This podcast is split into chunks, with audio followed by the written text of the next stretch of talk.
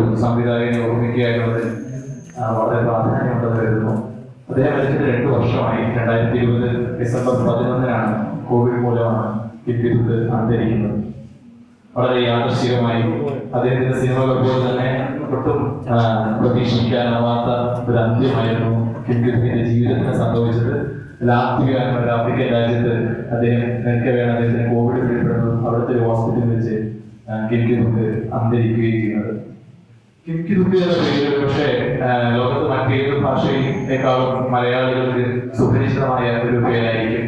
മലയാളിയെക്കാളും മലയാളിയായ ഒരു സംവിധായകനായിട്ടായിരിക്കും കിംകിതുക്ക് അറിയപ്പെടുന്നത് ഈ മായാവി എന്ന സിനിമയിൽ സലീകുമാർ പറയുന്ന പോലെ എനിക്ക് പ്രാന്തരാണ് നാട്ടുകാർക്ക് മൊത്തം പ്രാന്തരാണെന്ന് പറയുന്നത് പോലെ എനിക്ക് രണ്ടായിരത്തി ഇവിടെ വന്നപ്പോൾ അദ്ദേഹത്തിന് കിട്ടിയ പിന്തുണയും ആരാധകരുടെ കയ്യിലേക്ക് എത്തിച്ചിരിക്കുന്ന ദൃശ്യം നമുക്ക് പത്രമാധ്യമങ്ങളൊക്കെ കണ്ടതാണ്. മറ്റൊരു ലോക ഭാഷയിലും അദ്ദേഹത്തിന് എത്രത്തോളം സ്വീകാര്യത ലഭിച്ചിട്ടില്ല.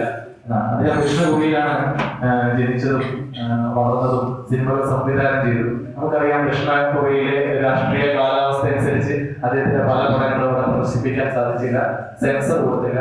അങ്ങനെ അനവധി സംഘർഷങ്ങളാണ് ദക്ഷിണ കൊറിയയിൽ ജീവിക്കുന്ന കാലത്ത് കിക്കി എന്ന സംവിധായകൻ നേരിട്ടത് അദ്ദേഹത്തിന് ഏക സ്വീകാര്യത കിട്ടിയ ഒരുപക്ഷെ വലിയ ആ, തിരുവനന്തപുരത്തെ അന്താരാഷ്ട്ര ചലച്ചിത്രോത്സവവും കേരളത്തിലെ അനേകം ഫിലിം സൊസൈറ്റികളുമായിരിക്കും നമ്മുടെ കാസർഗോഡ് വെളിയൂരും കോഴിക്കോടും ഒക്കെയുള്ള ഫിലിം സൊസൈറ്റികളിൽ നിരന്തരം പ്രദർശിപ്പിക്കപ്പെട്ട സിനിമകളായിരുന്നു കിൻകിന്റെ സിനിമകൾ.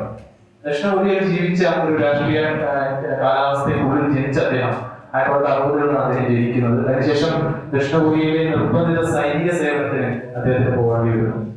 അപ്പോൾ സ്കൂൾ വിദ്യാഭ്യാസമൊന്നും കാര്യമായിട്ടില്ലെങ്കിലും അദ്ദേഹം ചെറുപ്പത്തിൽ തന്നെ എത്തിപ്പെടുന്നത് അമേരിക്കയുടെ കൊറിയൻ അധിനിവേശം ഏഷ്യയിലേക്കുള്ള അമേരിക്കയുടെ അധിനിവേശ കാലത്തൊക്കെയാണ് സൈനിക സേവനമൊക്കെ നടത്തി.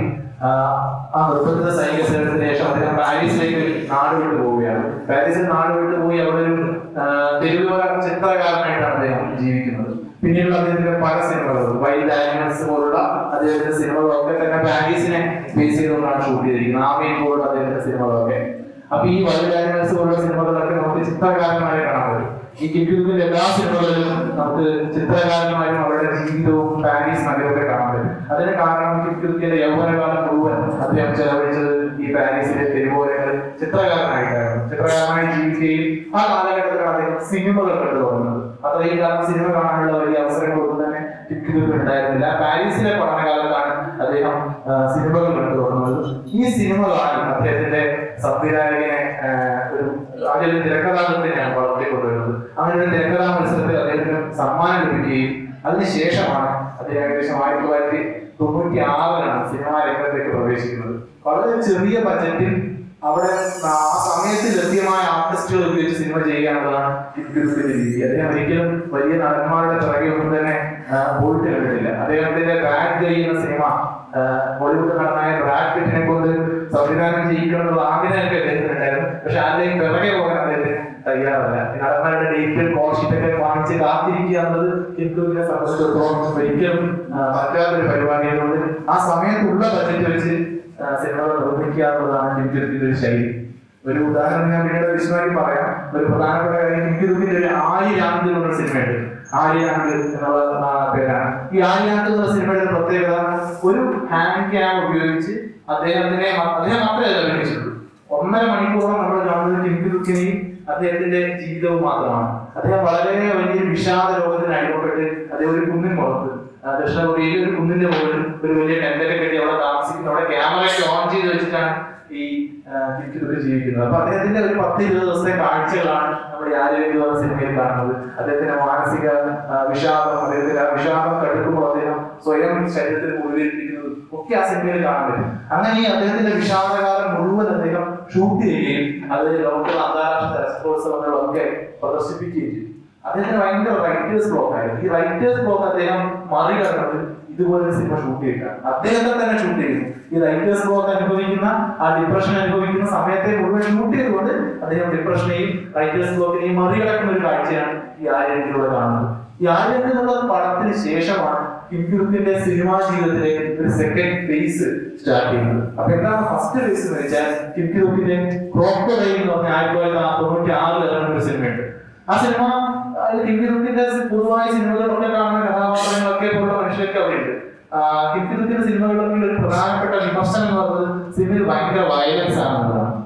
വയലൻസ് സെക്സ് ഒക്കെ സിനിമയിൽ അതിഭീകരമായി കാണിക്കുകയും ഈ മനുഷ്യന്റെ ഉള്ളിൽ നമ്മൾ അടച്ചു വെക്കുന്ന നമ്മൾ ഒളിപ്പിക്കുന്ന എല്ലാ തരത്തിലുള്ള പ്രവണതകളെയും പുറത്ത് തുറന്നു വിടുന്ന സിനിമകളാണ് കിങ്കിതുക്കിന്റെ നമ്മളൊരു മാന്യമായ സമൂഹം എന്ന് പറയുന്ന സമൂഹത്തിനകത്തുള്ള വളരെ അമാന്യമായെന്ന് ധരിക്കുന്ന കാര്യങ്ങളൊക്കെ തിരിച്ചത് വളരെ ഇളക്കി ഇളക്കി കൊണ്ടുവന്ന് ഒരു മനുഷ്യന്റെ ഉള്ളിൽ തന്നെയുള്ള പല മുഖങ്ങളെ അദ്ദേഹം പല സിനിമകളിലൂടെ കാണിക്കുന്നതാണ്. അദ്ദേഹത്തിന്റെ സിനിമകളുടെ എല്ലാം ഏറ്റവും പ്രധാനപ്പെട്ട ഉദാഹരണങ്ങളിൽ ഒന്ന് spring summer fall and summer എന്നൊരു സിനിമയാണ്. Spring summer fall and summer എന്നുള്ളത് ഈ സ്പ്രിംഗ് സ്പ്രിംഗ് എന്ന് പറഞ്ഞ സിനിമയുടെ ഏറ്റവും പ്രത്യേകത എന്ന് പറഞ്ഞാൽ അദ്ദേഹത്തിന്റെ സിനിമയുടെ മൊത്തം ഫിലോസഫി ആ ഒരൊറ്റ സിനിമ കണ്ടാൽ നമുക്ക് മനസ്സിലാവുന്നതാണ്.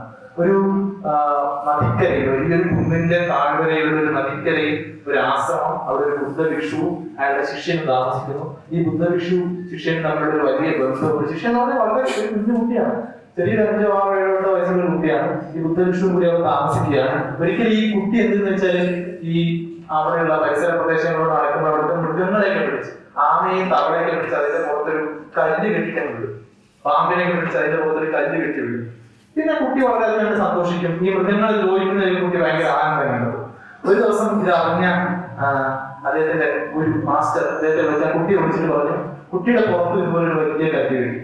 ഇത് കുട്ടിയെ കുട്ടിയോട് പറഞ്ഞു നീ കല്ല് കെട്ടിയ ജീവികളൊക്കെ അവിടെ ജീവനോട് എന്ന് നോക്കാൻ പറഞ്ഞു. കുട്ടി നോക്കുമ്പോഴേക്കും ആ തവളയൊക്കെ മരിച്ചു കഴിഞ്ഞു പാമ്പൊക്കെ ആ കല്ലൊക്കെ പുറത്തിട്ട് വല്ലാത്ത രീതിയിൽ മരണപ്പെട്ടു. അതൊക്കെ കണ്ട് കുട്ടിയുടെ മനസ്സിന് വല്ലാത്തൊരു മാനസിക പരിവർത്തനം ഉണ്ടായി. അവൻ നിലവിളിച്ച് കാര്യേഷൻ ചെയ്യാൻ തുടങ്ങി.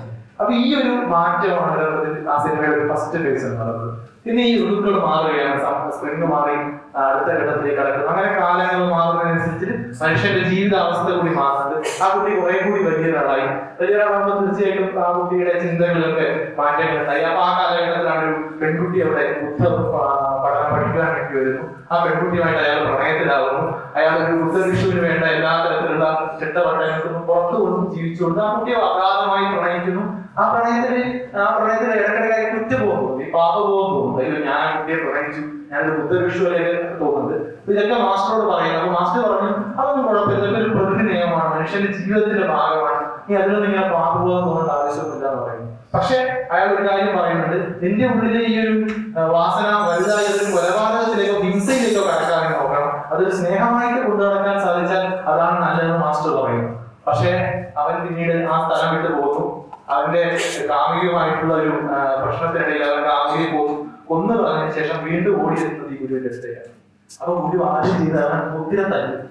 മുദ്ര തല്ലിയതിനു ശേഷം ഈ വലിയ നില നിലപ്രദേശത്ത് ആ നിലത്ത് പ്രതലത്തിൽ മുഴുവൻ ഈ ബുദ്ധസൂക്തങ്ങൾ കോരിടാൻ പറയും നമ്മുടെ മലയാളത്തിലെ ചെറിയ അക്ഷരങ്ങൾ പോലെയല്ല ചൈനീസ് അക്ഷരങ്ങൾ.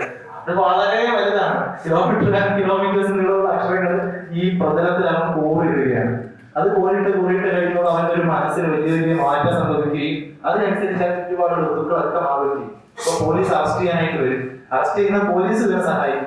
അവർ രാത്രി മുഴുവൻ ഇന്ന് ഇവരോടൊപ്പം ബുദ്ധസുഖത്ത് എത്തിയതിനു ശേഷം കൈവിലങ്ങൾ ഒന്നും വെക്കാതെയാണ് ഇവനെയും കൊണ്ട് പോലീസ് പോകുന്നത്. പിന്നീട് ഇയാളെ പോയതോടുകൂടി ഇയാളെ പോലീസ് അറസ്റ്റ് ചെയ്ത് പോയതോടുകൂടി ആ സന്യാസി അവിടെ ഒറ്റയ്ക്കാവും. അപ്പൊ അയാൾ പിന്നീട് അയാളുടെ അവസാന കാലഘട്ടവും അയാൾ സ്വയം മരിക്കുകയാണ്. അതായത് എല്ലാ തരത്തിലുള്ള ശരീരത്തിലെ ദ്വാരങ്ങളിലും പഞ്ഞി കുത്തി നിറച്ച് ഒരു തോണിയിൽ ഇരുന്ന് ആ തോണിയിൽ തീ കത്തിച്ച് വെച്ച് സ്വയം മരിക്കുകയാണ് അയാൾ. അവിടെ സ്വയം കത്തി കത്തി ചാമ്പലാവുന്ന ഒരു അന്ത്യമാണ് ആ ഗുരുവിന്റെ പിന്നീട് വർഷങ്ങൾക്ക് ശേഷം ഈ ശിഷ്യൻ ജയിൽവാസമൊക്കെ കഴിഞ്ഞ് തിരിച്ചെത്തും.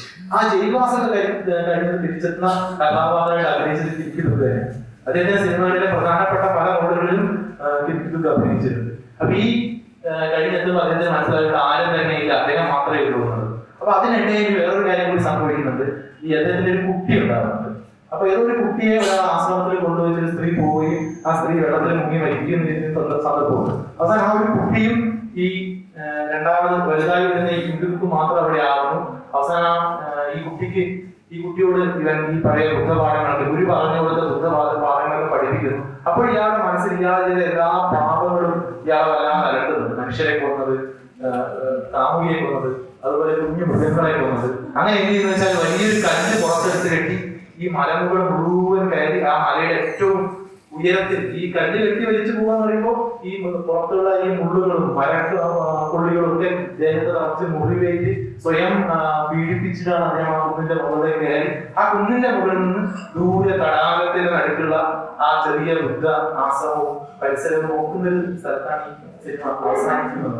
അത് കഴിഞ്ഞ ശേഷം ഒരു ടെയിൽ എന്റെ കൂടിയുണ്ട് ഈ കുട്ടി ഇദ്ദേഹത്തിന്റെ വീടിലൊപ്പമുള്ള ചെറിയ കുട്ടി തുടർന്ന് വരുന്ന ചെറിയ കുട്ടി ഈ ആമകളെ പീഡിപ്പിച്ച് ആനന്ദം കഥ അവസാനിക്കുന്നത്. അപ്പൊ വസന്തം വരുന്നു വസന്തം പോകുന്നു വീണ്ടും വസന്തം വരുന്നു. അങ്ങനെ വലിയ സഞ്ചാരം ഈ spring and summer winter summer and spring എന്നുള്ള കിക്കിതുപ്പിന്റെ സിനിമയിലുണ്ട്. അപ്പൊ സിനിമകളുടെ എല്ലാ ഫിലോസഫിയും ഉൾക്കൊള്ളുന്ന ഒരു സിനിമയാണ് ഇതെന്ന് പറയാം അങ്ങനെ ഹിംസയും ബുദ്ധിസവും ഒക്കെ ചേർന്നൊരു രൂപമാണ് കിക്കിതുപ്പിന്റെ സിനിമ. ഈ കിക്കിതുപ്പിന്റെ സിനിമ ക്രോക്കോഡോയിൽ എന്നുള്ള സിനിമയിൽ തുടങ്ങി പിന്നീട് വൈറ്റ് ആനിമൽസ് വേൾഡ് കേജ് അതുപോലെ റിയൽ ഫിക്ഷൻ തുടങ്ങിയ സിനിമകളിലൂടെ മാറി സ്പ്രിംഗ് എത്തുമ്പോൾ കിക്കിതുപ്പിന്റെ സിനിമയുടെ അടുത്ത ഫേസ് ആരംഭിക്കാം. പിന്നീട് വരുന്ന ഒരു ഒരു തരം ഫിലോസഫിക്കലായ സിനിമകളാണ് ഡ്രീം പോലുള്ള സിനിമകൾ വരുന്നു അതിന് ഫിലോസഫിയും യാഥാർത്ഥ്യവും ഭാവനയും ഒക്കെ കൂടിച്ചേർന്നൊരു ജീവിതം കിക്കിതുപ്പിന്റെ സിനിമകളിൽ വരുന്നു. ഈ ആയിരം എന്നുള്ള സിനിമയിലെ ഒരു കാലത്തുമ്പോഴേക്കാണ് അദ്ദേഹം കടുത്ത വിഷാദ രോഗത്തിലേക്ക് കടന്നു പോകുന്നത് അപ്പൊ തന്നെ അദ്ദേഹം ഏകദേശം ഒരു പത്ത് ഇരുപതോളം സിനിമകൾ സംവിധാനം ചെയ്തു. ഏകദേശം രണ്ടായിരത്തി ഒന്ന് രണ്ടായിരത്തി പത്തിന്റെ കാലഘട്ടത്തിലാണ് തോന്നുന്നു. ആ ഒരു എത്തി. അദ്ദേഹം ലോക പ്രശസ്തനായ ഒരു സിനിമയെ സംവിധായകനായി കഴിഞ്ഞു. പാരീസിലും യൂറോപ്പിലൊക്കെ സിനിമ എടുക്കാമെന്നൊരു രീതിയിലേക്ക് എത്തിക്കഴിഞ്ഞു. അപ്പോൾ അദ്ദേഹത്തിന് കടുത്ത വിഷാദത്തിലേക്ക് പോയി മൂന്ന് വർഷത്തോളം സിനിമയൊന്നും ചെയ്യാത്ത അവസ്ഥയിലേക്ക് സിനിമ ചെയ്യാനാവാതിരിക്കുക എന്ന് പറയുന്നത് ജീവിക്കാൻ പറ്റാതിരിക്കുക എന്നുള്ള അവസ്ഥയാണ് എനിക്ക് അങ്ങനെ അദ്ദേഹം മുന്നിന്റെ മുകളിൽ താമസമാക്കുകയും അവിടെ നാല് രണ്ടു സിനിമയായി തിരിച്ചു വരികയും പിന്നീട് കിട്ടുന്നതിന്റെ സിനിമാ യാത്രയിലെ അതിഭീകരമായ ഹിംസകളുടെ പറയുന്നത്. അതുവരെ കണ്ട ബുദ്ധദർശനമൊക്കെ അതിന്റെ അടുത്തട്ടുള്ള ഒഴുകുന്നുണ്ടെങ്കിൽ പോലും വളരെ ഹിംസാത്മകമായ ഷോട്ടുകളുള്ള സിനിമകളാണ് അതിനുശേഷം വന്ന സിനിമയാണ് മൊബീസ് ഏറ്റവും കൂടുതൽ വയലൻസ് ഉള്ള ഒരു സിനിമ. അതിന്റെ സങ്കലം പോലും അത്രമേ നമുക്ക് കാണാൻ സാധിക്കാറുള്ളൂ. ആ സിനിമ അന്താരാഷ്ട്ര ചലച്ചിത്രോത്സവത്തിൽ പ്രദർശിപ്പിച്ചപ്പോൾ പലരും അതിലെ രക്തച്ചുരിച്ചിലുകൾ കണ്ട് തല കറങ്ങുകയും അത്ര രീതിയിൽ ഒമിറ്റ് ചെയ്യാൻ തോന്നി പുറത്തേക്ക് ഓടുകയും ചെയ്ത ദൃശ്യങ്ങൾ അന്താരാഷ്ട്ര ചലച്ചിത്രോത്സവം മേളയിലുണ്ടായിരുന്നു അപ്പൊ അങ്ങനെ വളരെ രക്തരൂഷിതമായ ഒരു സിനിമകളാണ് പിന്നീട് എനിക്ക് ഇതായിട്ട് വരുന്നത്. ഒബിഎസ് സിനിമകളൊക്കെ നമുക്ക് യൂട്യൂബിലും മറ്റു മറ്റു സോഴ്സിലൊക്കെ കിട്ടുന്ന സിനിമകളാണ്. ഒബിഎസ് എന്ന് പറഞ്ഞ സിനിമ വരും പിന്നെ പിയാത്ത എന്ന സിനിമ വരും ഈ സിനിമകളൊക്കെ ഈ മനുഷ്യർ തമ്മിലുള്ള എല്ലാ ബന്ധങ്ങളെയും ആ, പുനർനിർവചിക്കുന്നുണ്ട് അമ്മ മകൻ അല്ലെങ്കിൽ അമ്മ മകൾ ബന്ധത്തിൽ ഒരു വിശുദ്ധി അതിനൊക്കെ തട്ടി തകർക്കുന്നുണ്ട്. ഈ നിയതമായ എല്ലാ സാമൂഹിക വ്യവസ്ഥകളെയും ലംഘിച്ചുകൊണ്ട് സിനിമ നിർമ്മിക്കുക എന്നതാണ് ഇന്ത്യയിൽ ചെയ്യുന്നത്. അപ്പൊ ഇന്ത്യയോട് ചോദിക്കുന്നത് നിങ്ങൾ എന്തിനാണ് ഇത്ര വയലൻസ് സിനിമയിൽ കൊണ്ട് കൊണ്ടുവരുന്നത്? അപ്പൊ ഇന്ത്യയിൽ പറഞ്ഞ ലോകം അങ്ങനെയാണ്. ലോകം ഇത്രത്തോളം വയലൻസ് ഉള്ള സമൂഹത്തിലാണ് നമ്മൾ ജീവിക്കുന്നത്. ആ വയലൻസിനൊക്കെ നമ്മളിങ്ങനെ അടിച്ചമർത്തി ഉള്ളിൽ വയ്ക്കുന്നു എന്ന് അപ്പൊ അങ്ങനെയുള്ള സൂപ്പർ ഈഗോ ഇല്ലാത്ത ഇതിന്റെ താല്പര്യത്തിനനുസരിച്ച് പ്രവർത്തിക്കുന്ന ഈഗോയുടെ എല്ലാ പ്രവർത്തനങ്ങളെയും കാണിക്കുന്ന വളരെ മനഃശാസ്ത്രപരമായി വിശകലനം ചെയ്യാൻ പറ്റുന്ന സിനിമകളാണ് ഇതൊക്കെ എടുത്ത് നമുക്ക് കാണാൻ പറ്റും. അപ്പൊ ആർ അടക്കമുള്ള സിനിമകൾ അങ്ങനെ ഒരു സിനിമകളാണ്. പിന്നീട് ആ, അദ്ദേഹത്തിന്റെ സിനിമയുടെ മറ്റൊരു ഘട്ടത്തിലേക്ക് കടക്കുന്നത് ഇത് പത്തൊമ്പതൊക്കെ ആകുമ്പോൾ വരുന്ന ഹ്യൂമൻ സ്പേസ് ടൈം എന്ന് പറയുന്ന സിനിമയൊക്കെയാണ്. അത് ഏറ്റവും അത് അത് ഒരു സാങ്കേതിക ലോകത്താണ്. ആകാശത്തിനും ഭൂമിക്കും മധ്യയുള്ള സ്ഥലത്ത് ഒരു കപ്പലും ആ കപ്പലിനടുത്ത് കപ്പലിൽ ജീവിക്കുന്ന കുറെ മനുഷ്യരുമാണ് അതിലെ കഥാപാത്രം കഥാപാത്രങ്ങൾ. അപ്പൊ അവരുടെ ഇടയിലുള്ള ആ, പരസ്പരമുള്ള ലൈംഗിക അഭിനിവേശം അവർക്കിടയിലുള്ള ഹിംസകൾ അതൊക്കെയാണ് ആ സിനിമയിൽ പ്രധാനപ്പെട്ട വിഷയമായിട്ട് വരുന്നത്. അപ്പൊ ഇങ്ങനെ ഹിംസയെയും മൗനത്തെയും സംഗീതത്തെയും ഒക്കെ ദൃശ്യവൽക്കരിക്കുന്ന ഒരു സംവിധായകമാണ് കിരിക്കുന്നത് എന്ന് പറയാം. ഈ മൊബിയസ് എന്ന സിനിമയുടെ ഏറ്റവും അവസാനം ഈ കൂട്ട രക്തകുരുതി ഒക്കെ കഴിഞ്ഞതിന് ശേഷം ഉള്ള ഒരു അവസാന ദൃശ്യം എന്ന് പറയുന്നത് തെരുവിലൂടെ നടന്നു പോകുന്ന ഒരാൾ ആ തെരുവിലൂടെ നടന്നു പോകുമ്പോൾ ദൂരെ കുറെ പ്രതിമകൾ അടുക്കി വെച്ചിട്ടുണ്ട് അയാൾ തന്റെ കയ്യിലുള്ള ലൈറ്റ് ടോർച്ച് ഓഫ് ചെയ്യാതെ നിലത്ത് വരുന്നു. ആ ടോർച്ചിലെ ലൈറ്റ് ചെന്ന് ഒരു ബുദ്ധന്റെ ശിരസ് അവിടെ പ്രതിമയുണ്ട് ബുദ്ധന്റെ ശിരസിന്റെ രൂപത്തിലുള്ള പ്രതിമ ആ പ്രതിമയാണ് അവിടെ അവസാനിക്കുന്നത്. അവിടെയാണ് ഓബിയസ് എന്ന് പറഞ്ഞ സിനിമ അവസാനിക്കുന്നത്. അങ്ങനെ ബുദ്ധിസത്തെ അദ്ദേഹത്തിന്റെ സിനിമകളിൽ നമ്മൾ ഇതുവരെ കണ്ട നിർവചിക്കുന്ന രീതിക്ക് അപ്പുറം ഒരു അർത്ഥം കണ്ടെത്താൻ ശ്രമിക്കുകയായിരുന്നു പിന്നീട് ഒരു കാലം ഒരു വേറൊരു ഫേസ് അദ്ദേഹത്തിന്റെ സിനിമയുടെ അവസാന ഫേസ് എന്ന് പറയുന്നത് രാഷ്ട്രീയ സിനിമകളാണ്. രാഷ്ട്രീയ സിനിമകളിൽ ഏറ്റവും പ്രധാനപ്പെട്ടത് കോസ്റ്റ് ഗാർഡ്സ് എന്ന് പറയുന്ന സിനിമയാണ്. കോസ്റ്റ് ഗാർഡ്സ് എന്ന സിനിമ അദ്ദേഹത്തിന്റെ പട്ടാള ജീവിതവുമായിട്ട് ഏറെ ബന്ധമുള്ള സിനിമയാണ്. ഈ ദക്ഷിണ കൊറിയയിലെ ഉത്തര കൊറിയയിലെ സംഭവങ്ങളൊക്കെ നമുക്കറിയാം. അതിർത്തി പ്രദേശത്ത് വളരെ ശക്തമായ സൈനിക അധിനിവേശം നടക്കുന്ന ഒരു രാജ്യങ്ങളാണ്. അപ്പൊ ആ രാജ്യത്തിന്റെ അതിർത്തി പ്രദേശത്ത് വെച്ച് രണ്ട് ഗാന്ധി കാമുകന്മാരിൽ ഇരുന്ന് സംസാരിക്കുന്ന ഒരു വേള അവരെ ലൈംഗിക പ്രവൃത്തിയിൽ ഏർപ്പെടുന്ന ഒരു സമയത്ത് ഒരു പട്ടാളക്കാരനെ കണ്ട് അവർ അതിലെ കാമുകനെ നിറയെ വെടിയുണ്ടെടുത്ത് കൊല്ലുകയാണ്. അയാൾ ചിഹ്നിച്ച് പല ഘട്ടങ്ങളായിട്ട് ഈ കാമുകയുടെ കയ്യിൽ കിടക്കുകയാണ്. അവൾ അത് കണ്ട് ഓഹാരസപ്പെടുകയും പൊട്ടിക്കരയുകയും അവസാനം ഭ്രാന്തിലേക്ക് കടക്കുകയും ചെയ്യുന്ന ഒരവസ്ഥ അപ്പൊ ഇത് ഇത് കണ്ട സൈനിക മേധാവികൾ ഈ പട്ടാളക്കാരന് പാരിതോഷികം നൽകുകയും അയാളുടെ പട്ടാളത്തിൽ ഉയർന്ന പദവി നൽകി ബഹുമാനിക്കുകയും പക്ഷെ അയാൾക്ക് പിന്നീട് ആ നാട്ടിൽ ജീവിക്കാൻ പറ്റുന്നില്ല. ഇതിൽ കുറ്റബോധത്തിൽ അങ്ങേയറ്റം ദുഃഖിതനായ കേസിന് പിന്നീട് ജീവിക്കാൻ ആവാത്ത പറ്റാത്ത അവസ്ഥ വരുന്നു. ഈ കാമുകി അദ്ദേഹത്തിന്റെ മുമ്പിൽ കാപ്പിച്ച് തുപ്പുന്നു. അങ്ങനെ ഈ സമൂഹത്തിൽ നിന്ന് ഒറ്റപ്പെട്ട മനുഷ്യരായിട്ട് ഈ കാമുകിയും വീട് വെച്ച് വന്ന പട്ടാളക്കാരൻ രണ്ടുപേരും ഈ സമൂഹത്തിൽ മാറ്റി നിർത്തപ്പെട്ടവരായിട്ട് അയാളെ സഹായിക്കാൻ പട്ടാളക്കാരൊന്നും വരുന്നില്ല. ഈ കാമുകിയോടൊപ്പം സമൂഹം ആരും തന്നെ നിൽക്കുന്നില്ല. അങ്ങനെ മാറ്റി നിർത്തപ്പെട്ട ഈ മനുഷ്യരുടെ ഒരു കാഴ്ചയാണ് ഇദ്ദേഹത്തിന്റെ കോസ്റ്റ് ഗാർഡ് എന്ന് പറഞ്ഞ സിനിമ. അത് ദക്ഷിണ കൊറിയയുടെ ജീവിതത്തെ അതുപോലെ എടുത്തു കാണിച്ചൊരു സിനിമയാണ് നാം മറ്റൊരു സിനിമ നെറ്റ് എന്ന് പറഞ്ഞ സിനിമയാണ്. ദക്ഷിണ കൊറിയയുടെയും ഉത്തര കൊറിയയുടെയും ഇടയിലുള്ള ഒരു നദിയിലൂടെ മീൻ പിടിക്കാൻ പോകുന്ന ഒരാൾക്ക് സംഭവിക്കുന്ന ഒരു പ്രശ്നത്തെ കുറിച്ചാണ് നെറ്റ് എന്ന് പറഞ്ഞ അദ്ദേഹത്തിന്റെ സിനിമ. മറ്റൊരു സിനിമ വരുന്നത് സ്റ്റോപ്പ് എന്ന് പറഞ്ഞ സിനിമയുണ്ട്. അത് ആണവ വികരണങ്ങൾ എങ്ങനെയാണ് മനുഷ്യ ജീവിതത്തെ മനുഷ്യ ജീവിതത്തിനെ ബാധിക്കുന്നതൊക്കെ ഒക്കെ ഉണ്ടല്ലോ. അപ്പൊ അതിനെയൊക്കെ ബേസ് ചെയ്യുന്ന ഒരു സിനിമയാണ്. പിന്നീട് ഒരു അവസാന കാലഘട്ടത്തോടെ കൂടുതൽ വളരെ പ്രത്യക്ഷമായ രാഷ്ട്രീയ സംസാരിച്ചു തുടങ്ങുന്ന സിനിമകളായിട്ട് അദ്ദേഹത്തിന്റെ സിനിമ മാറുന്നുണ്ട്. പിന്നെ ഡിസോൾവ് എന്ന് പറഞ്ഞ അവസാനം ഇറങ്ങിയ സിനിമയാണ് ഒരർത്ഥത്തിൽ അദ്ദേഹത്തിന്റെ സിനിമ ഈ കൊറിയയുടെ പ്രദേശത്ത് നിന്നും പാരീസിന്റെ ഭൂപ്രദേശത്ത് നിന്നും കസാഖിസ്ഥാൻ പോലുള്ള ഒരു ഭൂമിയിലേക്ക് പോയി അവിടുത്തെ ആർട്ടിസ്റ്റുകൾ ചെയ്തത്. ഏതാണ്ട് രണ്ടായിരത്തി ഇരുപതിൽ വന്ന ഒരു സിനിമയുടെ നിർമ്മാണത്തിലായിരുന്നു. അതാണ് ഈ കഴിഞ്ഞ അന്താരാഷ്ട്ര ചലച്ചിത്രോത്സവത്തിൽ ഐ എഫ് എഫ് പ്രദർശിപ്പിച്ച കോൾ ഓഫ് ഗോഡ് ഒരു പ്രത്യേക കഥ കൂടിയുണ്ട്. ആ സിനിമ ഏറ്റവും ആദ്യമായിട്ട് ലോകത്ത് പ്രദർശിപ്പിക്കുന്നത് ഈ നമ്മുടെ ഐ എഫ് പിയിലായിരുന്നു അതിന്റെ പ്രീമിയർ ഷോ ആണത് തിരുവനന്തപുരം അന്താരാഷ്ട്ര ചലച്ചിത്രോത്സവത്തിലാണ്. അത് അദ്ദേഹം മരണശേഷം അദ്ദേഹത്തിന്റെ സുഹൃത്തുക്കളാണ് പൂർത്തിയാക്കിയത്. അപ്പോൾ ഒരുപക്ഷെ അതിന്റെ കുറെ പ്രശ്നങ്ങൾ ആ സിനിമയിൽ ഉണ്ടായെങ്കിൽ പോലും അദ്ദേഹമാണ് അതിന്റെ സ്ക്രിപ്റ്റ് എഴുതിയതും അതിന്റെ ഷോർട്ട് എടുക്കാൻ തയ്യാറാകുന്നത്. ആ സിനിമയുടെ പൂർത്തീകരണ വേളയാണ് കോവിഡ് വന്ന് മരണപ്പെടുന്നത്. അപ്പൊ ഒരുപക്ഷെ പൂർത്തിയാക്കപ്പെടാത്തൊരു ജീവിതമായിരുന്നു ഇദ്ദേഹത്തിന്റെത് നിറയെ സിനിമകൾ മനസ്സിലുണ്ടായിരുന്ന ഒരാളാണ്. പാരീസിലെ അനേകം വർഷങ്ങളോളം ചിത്രങ്ങൾ വരച്ച് നടക്കുകയും പിന്നെ അതേ പാരീസിലെ തെരുവുകൾ വെച്ച് സിനിമകൾ ഷൂട്ട് ചെയ്തതാണ്. അദ്ദേഹത്തിന്റെ റിയൽ ഫിക്ഷൻ എന്ന് പറഞ്ഞ സിനിമയും കൂടി പറയാതെ പോകാൻ വയ്യ.